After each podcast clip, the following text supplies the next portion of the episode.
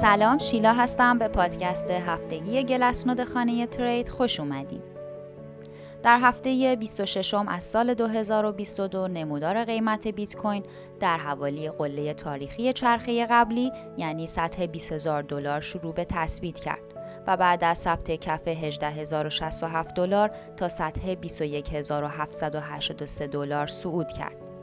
بازار کریپتو در هفته های گذشته یک رویداد اهرمزدایی بزرگ رو تجربه کرد و این باعث شد که اغلب شاخصهای ارزش گذاری و آنچین به کف تاریخی خودشون برسن. ما هم تو این نسخه از پادکست تحلیل گلسنود به ارزیابی احتمال ایجاد کف روند نزولی در این محدوده قیمت می‌پردازیم.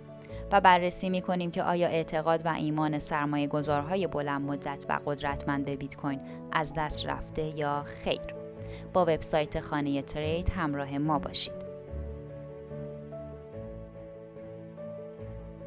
در طول دهه گذشته برای پیدا کردن کف روند نزولی از های مختلفی استفاده شده که از بحث تکنیکال و فاندامنتال گرفته شده.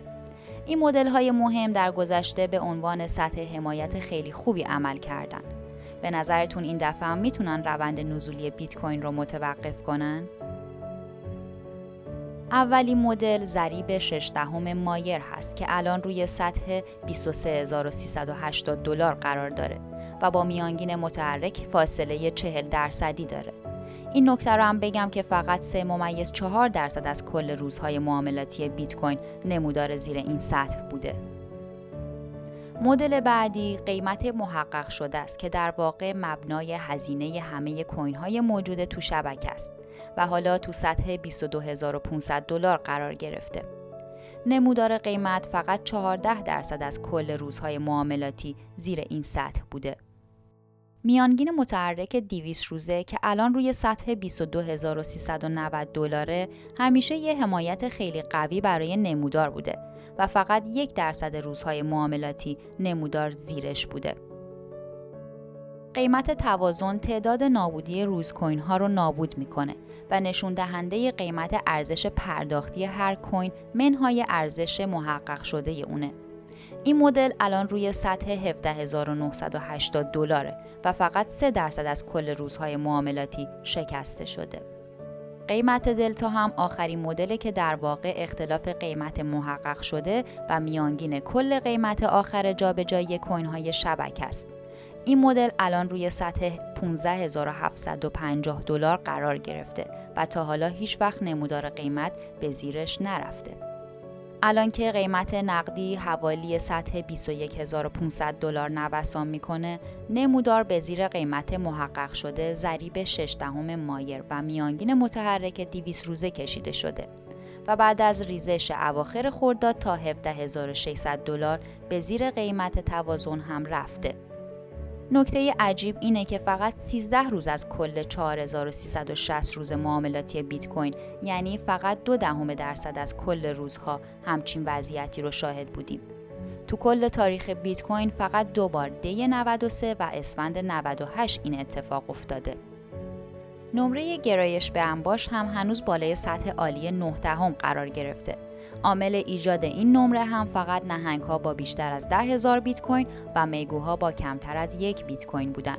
یکی از دوره هایی که همچین وضعیتی رو شاهد بودیم آبان 97 و اسفند 98 بوده که کف روند نزولی بودن. وقتی رفتار هدل زیاد میشه شاخص ریسک ذخیره ریزش می‌کنه. این شاخص حالا به کف تاریخی خودش نزدیک شده و این یعنی با اینکه سال 2022 برای سرمایه گذارهای بیت کوین دردآور و خونین بوده ولی اغلب هولدرها کوین های خودشون رو حفظ کردن. شاخص جریان نهفتگی برخلاف ریسک ذخیره مقدار عرضه هدلرها رو نشون میده. این شاخص نشون میده که مارکت کپ بیت کوین در مقایسه با ارزش روز کوین های نابود شده خیلی پایینه. این وضعیت زمانی رخ میده که قدیمی ترین کوین هایی که عرضه میشن از همون چرخه باشن. نکته منفی این وضعیت اینه که سطح تقاضا به حدی نیست که مقدار عرضه رو جذب کنه و نکته مثبت هم اینه که اعتقاد هدلرها با وجود این همه ریزش هیچ آسیبی ندیده. یکی دیگه از شاخص هایی که به کف تاریخی خودش رسیده نسبت آرهودل هست که نشون میده موجودی کوین شبکه به شدت تحت سلطه هودلر هاست. حالا که همه شاخص های آنچین و تکنیکال خبر از تسلط هودلرها به بازار رو میدن سوال اینه که آیا این هوادارا و مؤمنان به بیت کوین می‌تونن جلوی ریزش های بیشتر قیمت رو بگیرن؟ همه کف های روند های نزولی قبلی وقتی ایجاد شدن که فقط 40 تا 45 درصد از کل موجودی توی سود بودن. با ریزش قیمت تا سطح 17600 دلار 50 درصد از موجودی توی سود بود. در نتیجه حجم عظیمی از کوین ها زیر سطح 20000 دلار دست به دست شد. اگه فرض کنیم که در سود بودن 40 تا 45 درصد موجودی کف روند نزولی رو ایجاد می‌کنه. سوال اینی که قیمت چقدر باید ریزش کنه تا این 5 تا 10 درصد هم متضرر بشن. شاخص URPD نشون میده که با ریزش قیمت تا 17600 دلار حدود یک ممیز 43 میلیون واحد دست به دست شدن. یعنی اگه نمودار تا این سطح ریزش کنه همین مقدار کوین وارد ضرر میشن.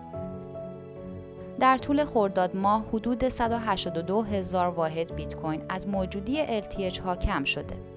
البته این فقط 7 ممیز 15 درصد از کل مقدار کوینیه که از اسفند 99 تا مهر 400 به موجودی این گروه اضافه شده. نکته ای که مهمه اینه که بفهمیم این مقدار کاهش موجودی از طرف قدیمی ترها بودن یا هولدرهای همین چرخه. اگه کوین های ارزش شده از چرخه 2020 تا 2022 باشن این یه رویداد تسلیم عادیه. اگر هم کوین های ارزش شده از چرخه های قبل 2020 باشن علامت خطر بزرگیه و به معنی از دست رفتن ایمان هودلر هاست. با بررسی شاخص های آنچین متوجه شدیم که از این 182 هزار واحد بیت کوین 82 ممیز 9 درصد کوین های یک تا دو ساله 9 ممیز 8 درصد کوین های 6 تا 12 ماهه و 7 ممیز 3 درصد کوین های 5 تا 6 ماهه بودند. با توجه به آماری که گرفتیم تسلیم LTH ها کاملا از طرف هولدرهای چرخه های 2020 تا 2022 بوده. و این یعنی ریزش های اخیر یک رویداد تسلیم معمولی بوده. ممنونم که به این پادکست گوش کردین تا گلسنود بعدی خدا نگهدار.